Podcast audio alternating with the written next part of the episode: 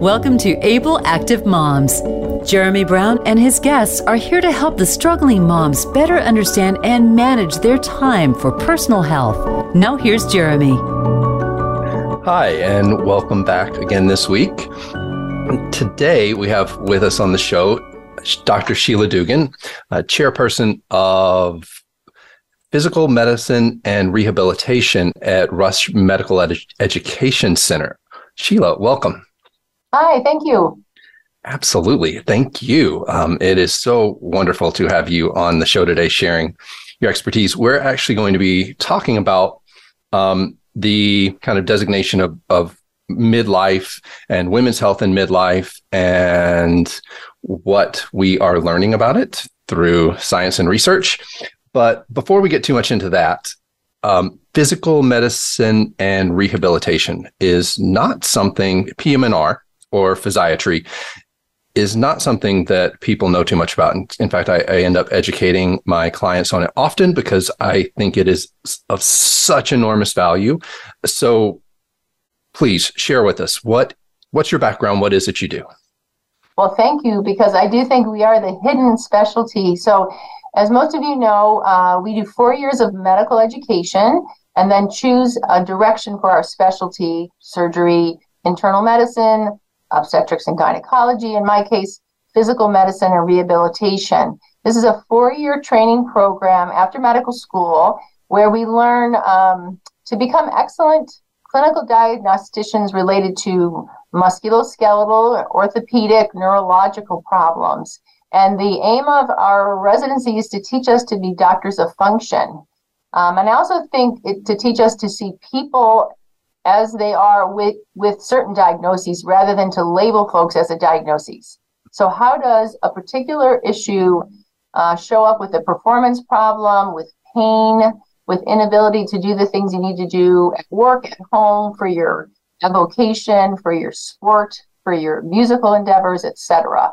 So we are trained um, in our first year. We do a general year of internal medicine. I did mine at the University of Chicago, uh, and then mm-hmm. we do three years of physical medicine or rehab, in which the first of those three years we spend time in the rehab hospital. So we take care of people with what I'll call classical disabilities that cause hospitalization, things like stroke, spinal cord injury, amputees. Um, more recently, people that have had uh, solid organ transplants get very ill in the hospital and come to inpatient rehab.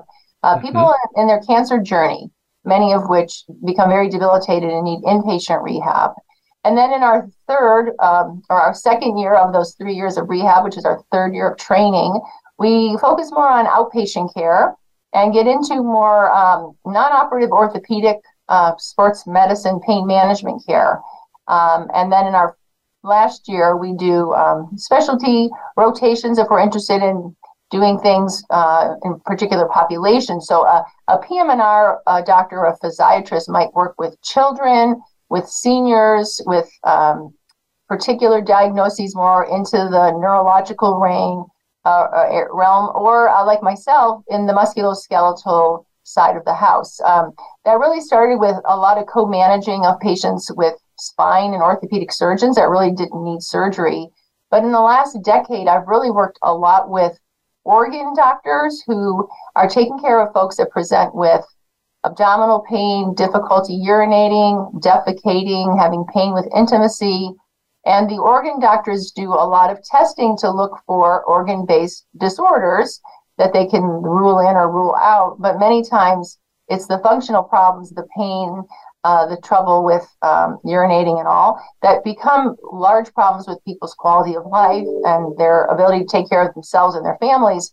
So um, I've been working alongside colorectal surgeons and gynecologists and urologists to really bring that PM&R or physiatry perspective of the whole human being who has issues with their function, which is impacting their quality of life, and how does the orthopedic neurological system really become um, an active player in these problems. So it's a great specialty. Uh, we have lots of interest from our young medical students these days because it is so uh, rewarding and so much in that integrative space. That's just fantastic. It it has to be rewarding because in a medical system where there's more and more specialization and you start to look at a tree versus a forest and you get like focused in on even maybe a leaf, you start to lose maybe perspective of a person in general. And I think people feel that in medicine a lot that they, they understand maybe that what's going on in their bodies is related to more their whole picture in their life and their day-to-day activities and their diet and they're only getting feedback often on one specific thing but that means you have to take in and process an enormous amount of information and be well versed on an enormous amount of information. Which yeah, is i, I guess yeah. why specialization comes into play. Well i was going to say too jeremy i think there's a combination of um, being practical and being very knowledgeable. So sometimes it's practical things that are the the way to make a difference in the day-to-day way that you're feeling the disorder that you're having. Um, and i also need to work with my partners so i can't know everything about every patient and it's really important to understand who did they um, come from who who referred them what kind of testing have they had or if that hasn't happened is there something that in particular I need to send them back to, let's say their mm-hmm. gynecologist to get um, particular testing, I'll say an ultrasound of their um, of their organs. So sometimes it can feel like, why do I need to go to this other doctor to get this particular test or this particular medicine? But really, there is so much to know that we kind of all have to feel like we can be up to date in our areas and that we can lean on our colleagues, which is another joy of my practice. I work in an institution where we really do speak to each other quite a bit, and especially when it comes to abdominal and pelvic health, we need to speak to each other um, to you know get the best outcome for our patients. You really have to be a team for that. Absolutely, yeah. including, uh, as you know, um, physical therapists. I actually was a physical therapist before I went back to medical school, which is another real blessing to be able to um, have incredible training around uh, palpating muscles and understanding muscle function, understanding compensatory patterns. So for me, that's been a great way to um, move forward in my practice of, of healing and, and, of health. That certainly evolved you to where you are today. Yes. Right? Kind of to that. And I would think that in a population where we're supporting uh, more and more supporting an aging population and people are living longer and and and living better lives longer that your specialization is only growing and becoming more impactful on people's day-to-day lives absolutely and to take it back to your start you know i'm working with the able active mom at whatever age she is and whoever her children are be there children that she birthed or children that she works with or takes care of. And uh, sure, the expectation is to lean into um, health and activity. Um, and there are things that are happening as we age that are taking us in another direction.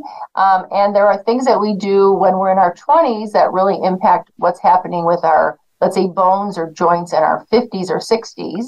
So um, the lifespan perspective is really important. And there's things that start to decline, but if they start at a higher level, for instance, your bone mineral density, and you're going to get that decline after menopause, if you really build it to a point where having a decline does not put you into an osteopenic or osteoporotic range, it's really meaningful for like reducing your risk of a fracture with a fall, as an example. Yeah, so that gets us right into today's topic, which is midlife health. And so if we're looking at this sort of full life spectrum of health. Hopefully, mothers, my goal is mothers start to, parents, caretakers start to um, inspire their children to be more active, and that leads to a more active adult. But if these people also are more active within their own lives, how does that carry them through to midlife? And then what can you ex- what is midlife what can we expect out of it and how is this a transition period to carry us in the most positive way to the next phase. So what's our what are our parameters for midlife? What are we what are we talking here? Yeah, I think until I, you know, become midlife, I was very uh, midlife. What are you talking about? And and in preparation for just now, I went on and you know, the, the Seattle Midlife Study of Women's Health says, you know, 45 to 65 is midlife, or excuse me, 40 to 65. Another study said 45 to 55. Um, I think that, again, as we evolve to think about people and not diagnoses, that, um, you know, for me in my career, you know, women have, you know, when they're younger, they have menstruation that causes pain. There was some work in sports medicine around, uh, you know, the frequency of ACL tear. So that sort of the younger athlete had her place in the in, in medical care and prevention. And then you have sort of the time when you're bearing children, which has its own issues with mm-hmm. carrying a child, delivering a child. And so then we think about older women and seniors and falls and fractures. And I think everything in between that uh, falls into this other place, this midlife, where we are literally in a place where hopefully we have more control over our time. We have hopefully, again, many of us of privilege with you know higher education um, have time and um, money on our hands to do things for ourselves, um, such as joining you know a gym or working with a trainer or signing up for classes. Um, and we may have the capacity to better control what we're eating since we're not sort of trying to serve up food for our young children and eating whatever scraps are um, on the on the table. I actually saw a woman this morning who I believe was walking her elementary school child into McDonald's. And I figured daughter was not going to eat. So mom said, let's grab some food and get on our way. But I didn't have time to pull over and ask. So I've, I've, been in that place where you're just trying to get everybody's needs met in whatever way you can. And so midlife, I hope, is a time when the children are more launched. You um, maybe are in a place in your career where you feel like you don't have to run around and put out fires all the time. And you really can, you know, focus some attention back on yourself. I mean, I think the other thing that happens in midlife is that your parents start to age, and many of my friends um, are are taking care of aging parents, which again sometimes means another part of the country. So it's a little harder than managing your elementary school child who's right in your in your home. um, so uh, it's also a time to uh, start thinking about your own aging as you see your parents age and to really think about what can I do now that will really make a difference to me um, as I go to the next stage of you know being a older person, older adult, a senior citizen. So I think for me, midlife is a really exciting moment, and the largest thing that happens to women is something called the menopause, which has its own set of you know physiological changes. Yeah, and and those physiological changes can be managed in ways that help, again, to transition better into a later life if you're kind of aware of what's going on and aware of the changes that are happening and you're proactive in what you're doing. It's interesting. Uh, you've already mentioned today two of the shows that we're going to have on later. One of them about actually um, bone health and the lifespan of bone health, and one of them is um, advocating and caretaking for other people in your life because i think these are both like massive topics. How do we how do we take care of ourselves and caretake for others? And um but um so what shifts what shifts do start to happen in menopause? What what changes happen? How physiologically does that ch- shift in the body? What are we talking about? Yeah so so menopause is diagnosed or sorry, menopause is completed when it's been 12 months since your last menstrual cycle. So that's sort of menopause. However, the path to that last menstrual cycle can be divided into early and late perimenopause when your cycle starts to change. Um, and during that part of, of the lifespan, there are things that already begin to happen.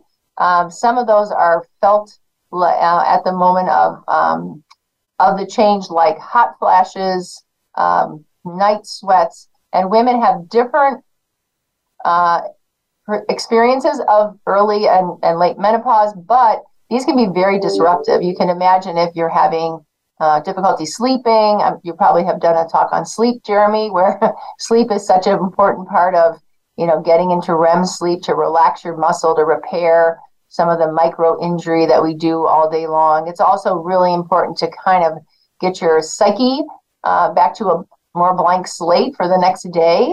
Um, mm-hmm. So some of those physiological changes can have lots of other ramifications to your feeling of, of being, you know, well and healthy.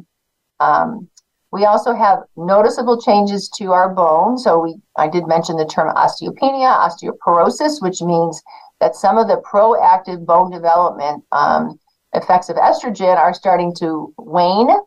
Um, and then there's also my favorite, which is not talked about, is sarcopenia, where you actually lose mm-hmm. muscle mass, which is so important. And because it doesn't necessarily re- relate to a fracture and morbidity and mortality, um, we don't talk about muscle changes. Um, so that's an important thing that we can talk some more about. In particular, if you haven't been able to have the time or space or interest in doing some weight lifting, body using your own body weight, using cords, using light hand weights, uh, it's really important to do so, especially when you're starting to lose muscle mass. Yes, lose muscle mass and lose bone mass. And both of those things can be focused on with the same with this with the same um, with the same goodness with the same thing fitness exercise fitness program, loaded right, right. loaded body weight exercises um, because as we lose muscle mass of course we lose function and as we lose function then um, we start to be less active. And as we're less active, we're opening up ourselves to greater disability later in life. Again. Yes, or you have a condition like diabetes or hypertension where you really need to be active to really manage your disorder, and you are no longer left with that option if you start to have major painful episodes because of your muscle weakness or a fracture. So the you know interrelatedness of being physically active and managing disease is really an important and crucial thing because as we get older, we tend to accumulate some of these chronic conditions um, that you can't always modify. Um, so it's also important to think about that as a, a way for people to manage their diseases. Um, yeah, diseases that can be managed in day to day life and managed very well, actually, um, if if you just modify your activity levels and modify your diet, modify your daily habits. Not that it is easy to modify or change daily habits in any way. That's a whole uh, podcast of itself. and, Behavior change. Ah. oh, yeah. Um, as someone entering in, someone in midlife, um, I am trying to modify my behaviors to have a greater and healthier later life. And um, it's challenging even given the fact that I probably do have more time and resources, it's still challenging. And um, I mean, hopefully, these everyone does have everyone does have the privilege of having maybe more time and greater resources, and maybe children that were around, and now there's a little more free time for you than there was before. Um, but uh, we are actually going to take a quick break, and um, we will be, be back right after to keep talking women's health, midlife, and maybe start to talk about the SWAN study, study of women's health across the nation um, that's been coming up. So keep listening in, and we'll be back in just a minute.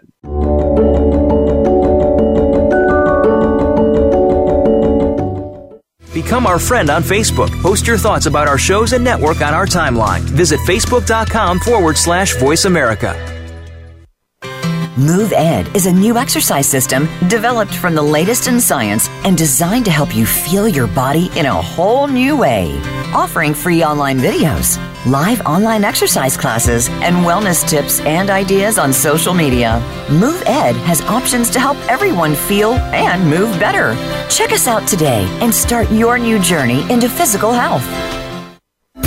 These days, everyone is looking for information on staying young, healthy, and fit. The Voice America Health and Wellness Network is here to help you on your quest to better health and a better you. We talk about everything from diet, fitness, and aging to substance abuse, personal growth, mental health, and much more. Learn from our experts who cover health and wellness from traditional and holistic perspectives. Tune in to the Voice America Health and Wellness Network. Healthy living starts here.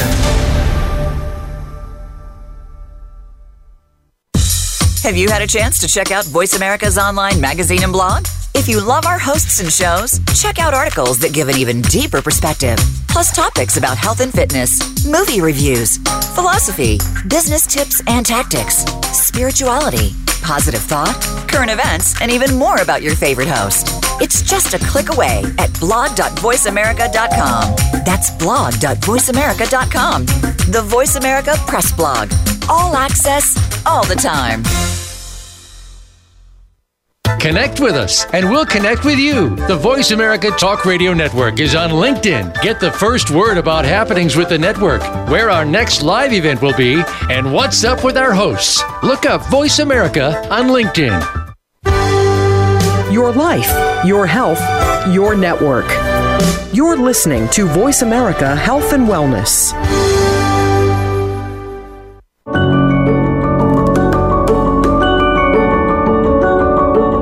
Welcome back to Able Active Moms. Have a question for Jeremy or his guests? Join us on the show at 866 472 5792. That's 866 472 5792. Now back to the show. Welcome back, and thank you for continuing to listen in today. We are talking today with Dr. Sheila Dugan um, of physical medicine and rehabilitation, the physiatry specialty, and we're talking about um, women's health in midlife, um, which we are very lucky to have an enormous amount of information on now due to a study that was started back in 1994, I believe, called um, Study of Women's Health Across the Nation, the SWAN study, um, which I know is a, a piece of great interest to you, Sheila. It is, yeah. I've been uh, I've been working on the study in the role of a co-investigator since uh, I started at Rush about 20 years ago. And uh, just to give a little background, this is a what's called an epidemiological study. So in an epidemiological study, you are able to make associations between, like say, an exposure to something and then an outcome. And you can't always know exactly why this is happening. So, for instance, you wouldn't have a blood test you would just say people that have high blood pressure tend to end up with uh, reduced exercise. Um, yeah. I'm making this up. Here. Yeah. So we see correlation, not causality. Exactly. And so a lot of the uh, conclusions we make say, you know, in the future, we should look at um, causality, and these are some, you know, directions to think about. So the study was purposely started by seven different sites with different co-investigators, many of whom have different strong interests. So someone who's interested in cardiovascular health, or someone who's interested in bone health, or someone who's interested in the impact of sleep or the impact of anxiety, um, etc. So as an investigator, you get to go to this wonderful data set that um, allows you to take a look at again hmm, BMI, uh, blood pressure, medication use, even things like daily discrimination. Uh, are, are women in the study discriminated against? If so, what do they think it's based on? Uh, their race, their gender, their body, uh, their body weight, etc. Uh, and the list goes on and on. So myself as a physical medicine and rehabilitation provider who is managing people with pain, with loss of function, with uh, lack of physical activity, I can take a look at the correlation between, let's say, um, if you have urinary incontinence, will it predict that you're going to have a loss of your function? So you might think, well, huh, why would you look in that direction? Because you could also look in the other direction that says, if you have a problem that causes you a functional decline, does it lead to urinary incontinence? So that I think is sort of a medical model. Yeah, if you've mm-hmm. had a stroke or you have MS, you may end up with urinary incontinence. If you had a difficult delivery and you had some sort of injury to your pelvic floor. But I was interested in if I'm in midlife and I have urinary incontinence, should I just think, eh, it's not a big deal. I have urinary incontinence. It doesn't have any ramifications. Um, I wanted to see is it associated with a different functional status? So there's something called the World Health Organization Disability uh, Scale. Um, and I was able to take a look at urinary incontinence and see how it predicted your scores on the World Health Organization Disability Scale, the WHODAS.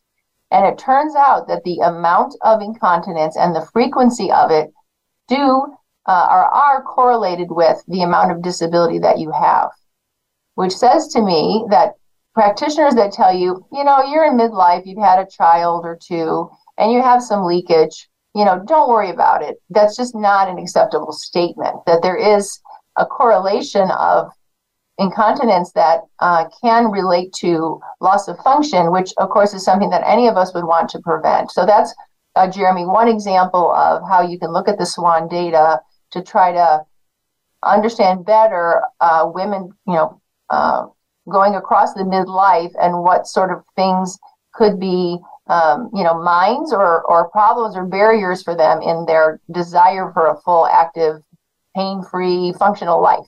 Yeah, because of course something like urinary incontinence, is going to affect what you choose to do as a physical activity.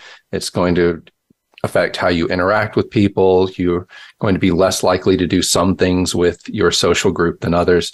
And I think it's a great point. It's a great um, specific issue to bring up because it is if if it if it came from a difficult delivery and you're experiencing it midlife, it is such an easy thing to treat actually as well and to manage and better done at the time of your delivery right so in many countries yes. everybody that delivers goes for a uh, assessment of their pelvic floor uh, because those muscles have just you know done a uh, yeoman's work or yeoman's work carrying a growing fetus and then have to then relax and uh, allow for labor and delivery um, and things are done in labor and delivery that you know are uh, sutures or lacerations are repaired. Um, and not every pelvic floor is going to be able to recover in the same way. So, knowing at your six week checkup, is this woman actively contracting her pelvic floor? Is there pain with uh, the site of the sutures? Is she describing incontinence right now? And then, you know, keeping track of that and sending people for an assessment and care. I know you've had others on your show already that are pelvic floor physical therapists who are incredible teammates in the um, and the need to evaluate and treat. And there are times that we meet women in midlife who have never heard about their pelvic floor, have had symptoms, have not had the right kind of assessment, and oftentimes are given a few tests, a urinalysis, um, you know, maybe um, ultrasound, um, and then told, you know, there's nothing we can do about this, which is a very non functional approach because if you rule out some diagnoses with these tests, it's not an infection, well that's terrific but what is it? And how can i meet the the person where they're at and understand how it's impacting her and then make a plan to um, change things and when we see the correlation between this and later life disabilities which are going to greatly impact quality of life down the road and greatly impact the cost of health in the medical system um, it always always leads back to why not make more proactive changes earlier in life. Um, as far as disabilities, what what what is that even? What's the spectrum of disabilities that the WHO covers?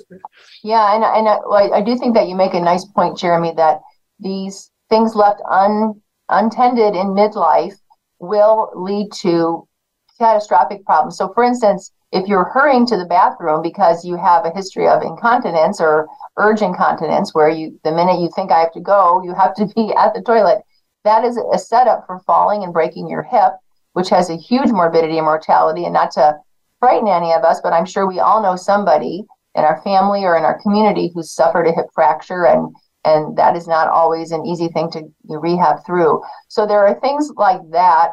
There's also a higher risk of um, infection. You can have something called prolapse, where the tissue actually will start to come out through the vagina, which can again cause pain, inability to empty your bladder, um, the need for surgery.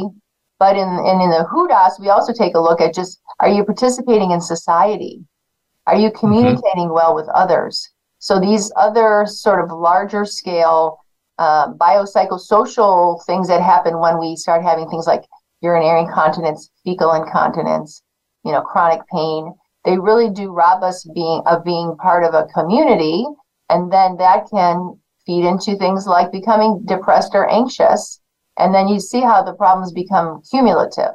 Yeah, mental and emotional health gets drawn into the picture, and things start to get even more complicated and impactful right? And sometimes you show up with all that baggage, and the practitioner wants to stay in their lane and do their test and tell you your test came back normal, which then somehow makes you, as the patient, feel like, well, wait a minute, like, what do I do? And the door is closing, and you're saying, but, but, but, but and and and just to circle back, that's I think back to the role of the physical medicine or rehab provider to say, let's figure out.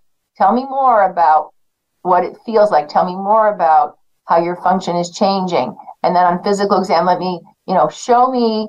Can you do this lift? Can we press here? Can we close this? You know, put pressure on this joint. Does that make you feel better or feel worse? So there's a really important kind of hands-on examination that then leads us to you know, let's address your urinary incontinence as an example because you have weak muscles. And how do I know they're weak? Because I just tested your muscles. Um, and it's really important for us to sort of explain to you in the office this is what I'm doing and why I'm doing it, because otherwise, um, how are you to know where is this going, right? And other people can feel very um, invaded by testing and all when it's not well described.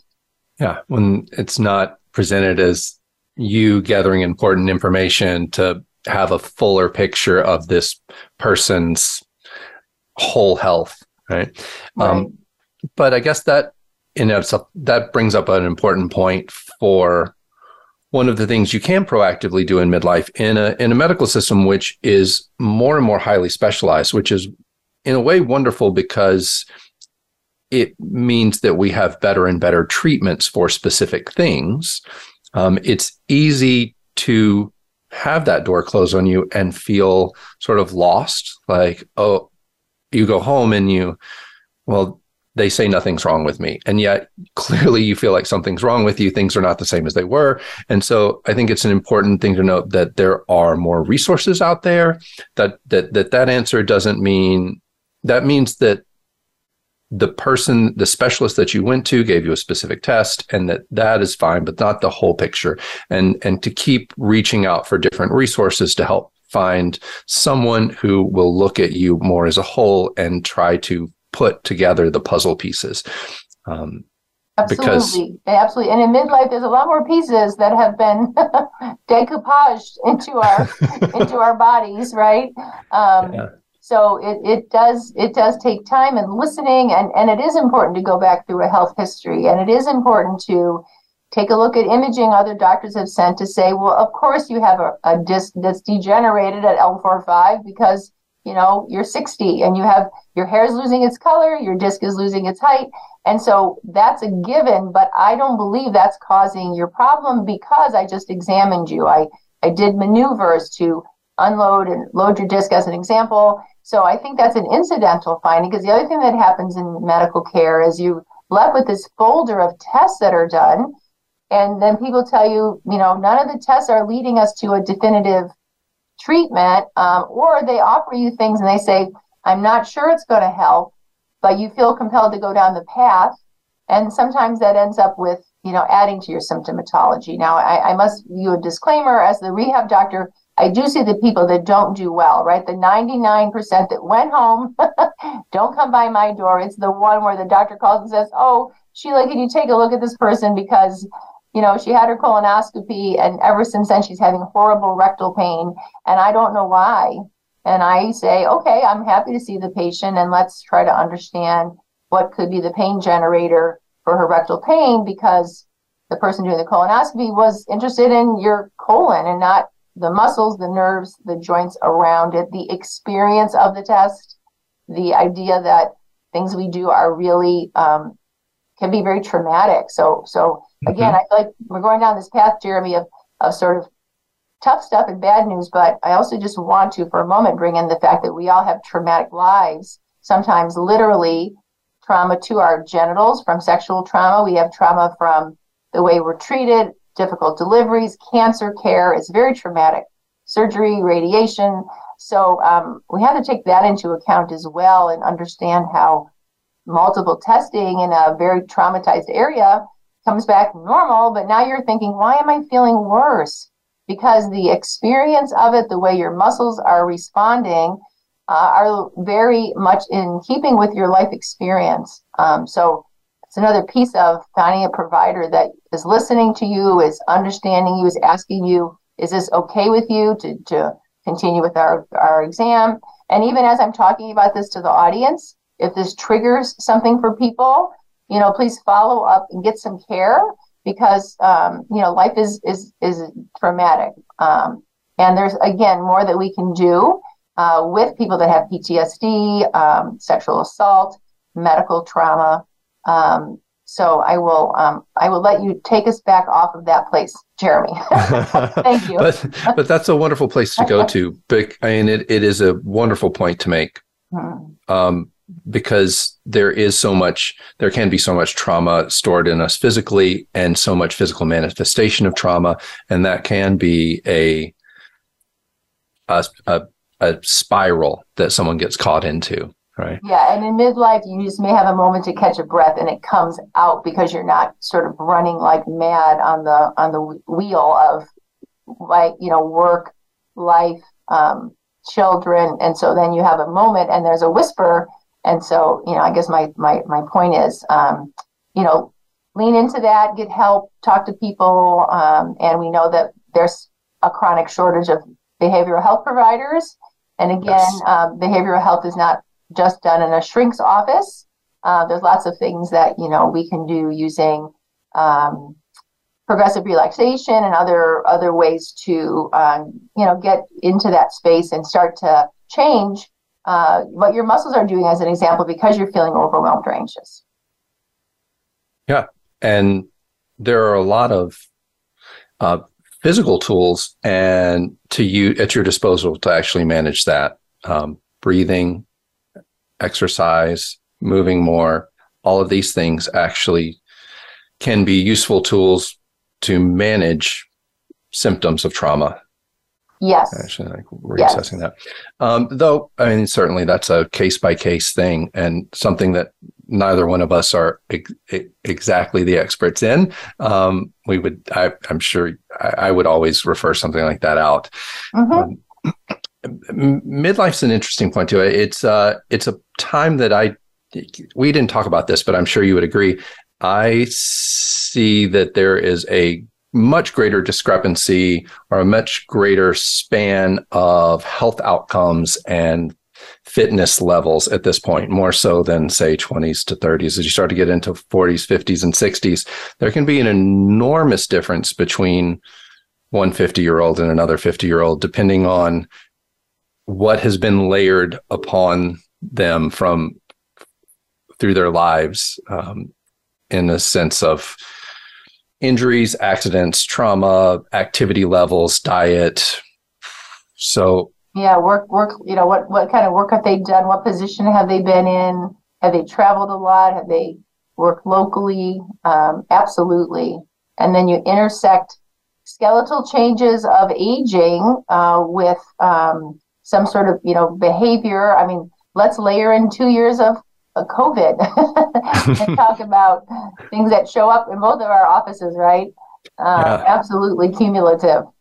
Yeah, because people's lives have changed enormously, um, and there's thankfully a lot of data being gathered on all of that, and we will have some really interesting findings in a decade or so about how impactful the shift in people's daily life activity has been.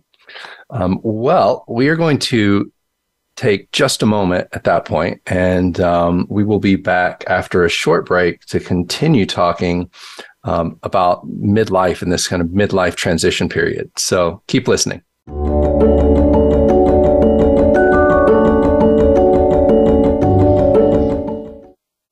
Follow us on Twitter at VoiceAmericaTRN. Get the lowdown on guests, new shows, and your favorites. That's VoiceAmericaTRN. Move Ed is a new exercise system developed from the latest in science and designed to help you feel your body in a whole new way.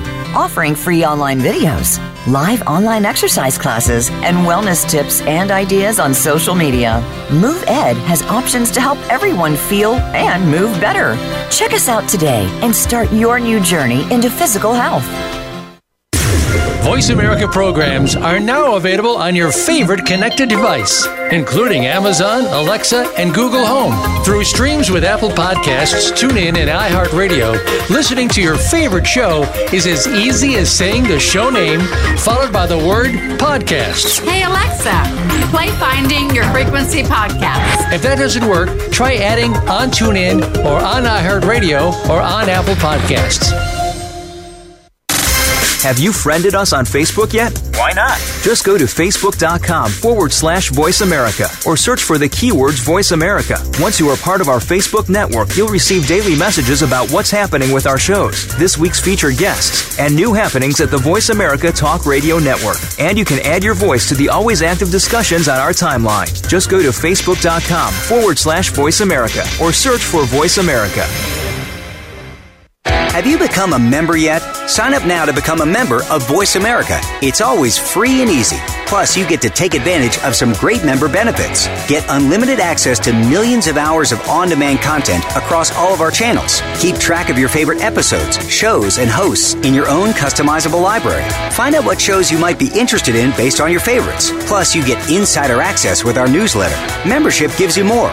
Sign up at voiceamerica.com and click register at the top right.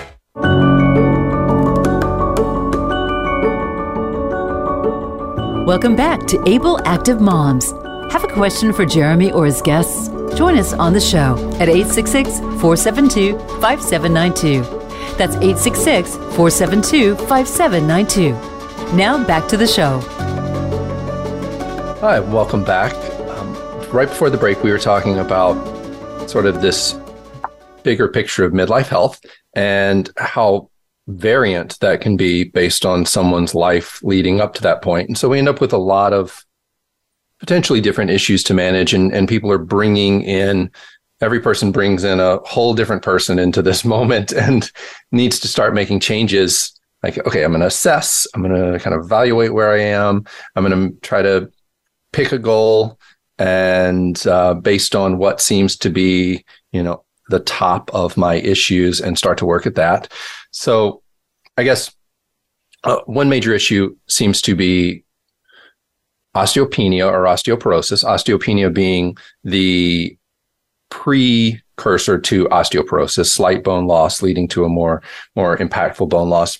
Um, and maybe issues related with that, like um, kyphosis, which is an, uh, an over rounding of the thoracic spine, um, which is often exacerbated by our lives, tending to be forward into computers and cars and televisions and such. So, what do we have for people like as everyday tools to start to make changes so that they can? Yeah, great.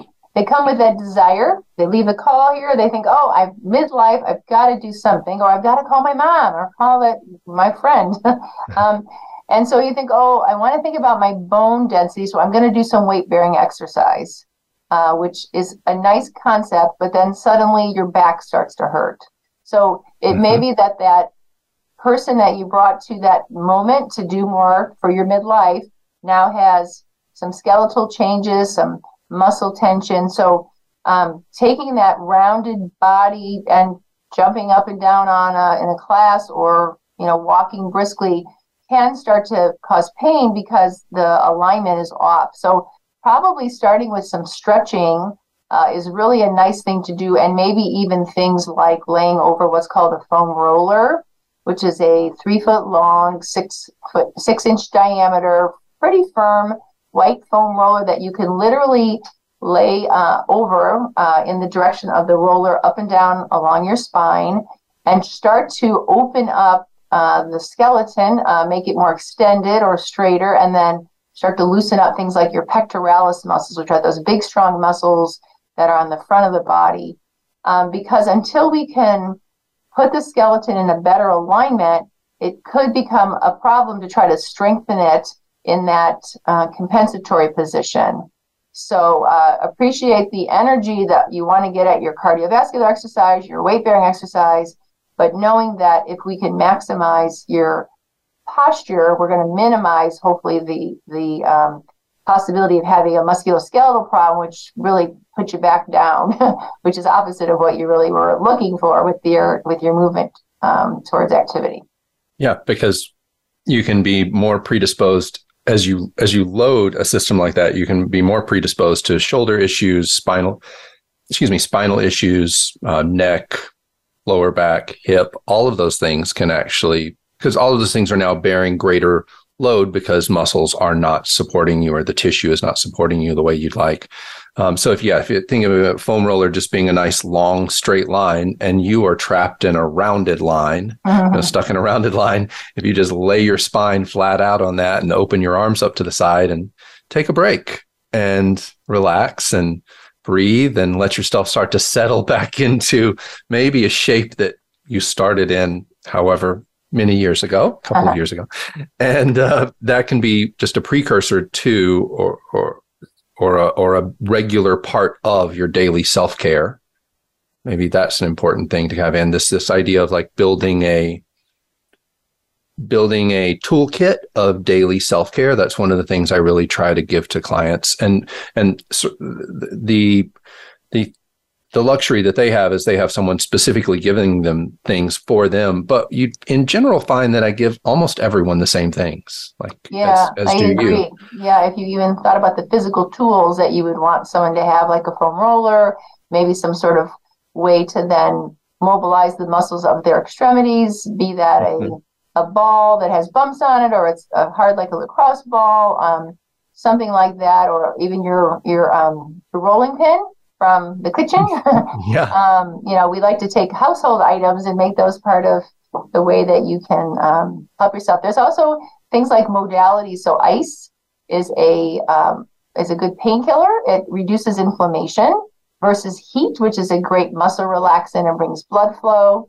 Um, so there's times when some people feel that ice is more helpful and heat's more, and other times heat's more helpful. I, I, I always tell patients, I just wouldn't heat something that you just injured where there's lots of inflammatory cells racing to the ankle. Let's say you just sprained your ankle. And if you heat it in that first 24, 48 hours, you're going to kind of double the amount of swelling. I would avoid heat. But after the 24 48 hours, there's really heat and ice both have nice um, um, side effects that you're using to help with your pain or your immobility. And and really reducing the amount of inflammation you have early on can also help you get through uh, musculoskeletal injury in, in a much quicker way. And and yeah, that can just be sort of whatever of those things feels best to your system, right? Absolutely. Whichever one you gravitate to more. And um, it's interesting that I, the um,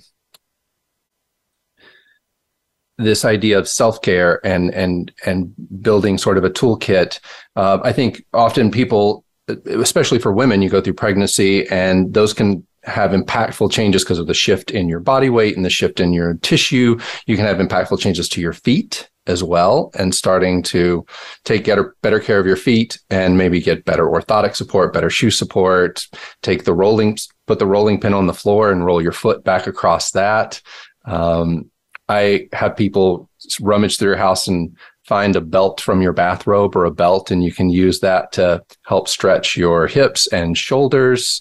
You know, just lay on the ground and loop a belt around your foot and pull your leg up into the air and hold it there and try to relax into these positions. Um, yeah, absolutely. and if things like sounds terribly painful to roll over a roller or a rolling pin or a, a golf ball under your foot if you have plantar fasciitis, you can ice first because as i mentioned ice is a good painkiller it's an anesthetic so i always tell people ice and then as you thaw out and it becomes more uncomfortable. You can have your three minutes of rolling and now you can check that box on your self-care for the day. That is the other thing i wanted to mention and things slip out of my head more than they used to. That's also oh, uh, jeremy mid- midlife? Are we talking midlife? Go ahead. Midlife. Um, pain. Pain is a pain is a major thing that i try to get through with people because midlife, uh, when certainly when you are young, the experience of exercising and what happens ec- after exercise is very different than what happens exercising late, later in life, carrying more issues into things. Um, pain happening when you exercise, pain happening when you put pressure onto things. I rolled out things and it, ouch, it hurts. And then maybe I feel more pain after I exercise. So maybe there's an importance in normalizing some pain and and understanding what's the difference between this is okay and I kind of have to deal with this and it's temporary or transitional and then this is a pain that I should probably go and talk to someone about. Absolutely. Yes? And I was just thinking back to I think my first one paper was about menopause and pain and it did seem that during the transition there were more pain complaints. These again were epidemiological studies where women came in and answered questions every year and so um, there might also be a new time to think, well, I, this never hurt before. What is that all about? And some of that can be this kind of transitory hormonal uh, based issue that you're having. But back to sort of generally, pain is there to alert the brain that there's something wrong. There's some tissue injury. There's some kind of damage. Pardon me. Um, that's what we're uh, accustomed to. That's what we're culturated to. To something hurts. Uh oh, something's wrong. I better get care. I better stop moving. And that's not always the case, especially when you're trying to get active again. So even this idea of laying over the foam roller I mentioned before, that might be a place that your muscles have not been in a really long time, that your shoulder blades are actually coming towards each other, your shoulders are back, your pec muscles are moving in a way that they haven't done for maybe before you had that baby a couple decades ago even. So um, a little bit of pain is is acceptable, is expected. Um, pain that lasts more than a couple of days, pain that's associated with a fall or a big bruise or um, bony tenderness is different than muscle tenderness when we're talking about pain or an early stress fracture. Um, so, yes, not all pain is the same. Some pain would be uh, expected with an increase in physical activity. But something that happens with a trauma, like a fall um, or uh, a bruising because now something's been torn, that's the kind of um, uh, experience you want to bring to your doctor's office. Yeah. So you want to be be aware of your pain, excuse me, but don't let it necessarily dictate what you do. Because yeah, you put someone in I often put people in uncomfortable situations which can be as simple as yes laying down on a foam roller and then they get real panicky and i say uh-huh. all right we're gonna uh, what, okay we're gonna acknowledge what's going on. We're gonna try to breathe. Um, we actually have a mutual acquaintance and i always say that's that whatever's happening right there that's not breathing. We're to keep trying to breathe. That's not breathing. I don't call that breathing. You know i don't call that breathing slow, easy breaths. And then after we're there for about 30 seconds, what's happening? Oh, well, it's changed. Okay, great. See, so that's okay. And, and that can happen within exercise too. You know, don't immediately bail out. Maybe give it a couple of repetitions, see if things change. Um, see if it shifts. If it doesn't, I am not a push through pain. I'm not a no pain, no gain person. Certainly not in midlife or going into later life. You know, you, you do want to be really aware of of what's going on and and and be very proactive with issues, but also not letting. Yeah, it's a time when we do feel more pain. It is. Right. Yeah, Absolutely. and that's what I hear from all of my friends more than anything. I'm sick of getting all I hurt when I get up in the morning. I hurt when I go to bed at night. It's like, well, yeah, but if you don't do anything, you're going to hurt more, and the long term outcomes are going to be much more severe. Yeah, I think that's the message. I think we're on a we're on a pathway, and if we just let gravity and age related changes uh, have their way with us, we will end up with less function, we'll have more pain, we'll have the inability to do the things that we really want to do. And so being really purposeful and intentional in this part of our lives to give ourselves some time, give ourselves some grace. You know, you don't have to get everything done. You're not going to do five changes. You're going to pick one thing and see if you can get that to be part of your toolbox or your your daily routine um, and give yourself some time to adapt to that and then maybe add in the second thing. Um, so we've talked about flexibility, we've talked a bit about strengthening, about loading our bones. We might also want to think about balance. We don't have time for mm-hmm. that with our last few minutes here, but as we age, we also have less sort of instantaneous feedback from our peripheral nervous system to our central nervous system. And so balance is really important because of the risk of falling um, and then the fear that it brings when you have a near fall. So Um, so giving yourself experiences with support, you know, where you're balancing on one leg and you're near piece of heavy piece of furniture at home or the wall or the, you know, the kitchen sink. Um, and you can do these things during your daily activities as part of that toolkit again, right, Jeremy? yeah. That's absolutely what I encourage. Yeah, just start. We st- I start with when you're when you're brushing your teeth. Let's just first be aware of we don't have to lean on the sink. We can stand up, you know, and then maybe we work on eventually put a hand on a wall and stand on one foot while you do that, and then can you take the hand away? And so now we have two minutes of hopefully you're spending two minutes brushing your teeth, two minutes of exercise working on being upright, working on balance, just being aware of these things more and starting to shift kind of your daily life moment. Um, well, I wish we had more time because this has been just wonderful. Um, thank you so, so much for joining us. Um, anything else to share, Sheila, in our last well, Thank you for shining light on what's really important to me. And I don't think there's enough light shown on midlife, on rehab, on self care. And I, and I just wish you all well and, and taking care of yourselves. You're worth it. And, uh, good luck. You are worth it. Your families are worth it. You're worth it. Um, you could not make a better investment. Um, so thank you so much for sharing with us, Sheila, and thank you everyone for listening in. Uh, next week we will have my friend and colleague Katie Lush, a moving expert, mom, um, just a general great inspirational person. She's with Lush Living, and we will be talking about you know, being a mom and staying active and moving and inspiring others. So listen in. Can't wait to have you back again. Enjoy your weeks.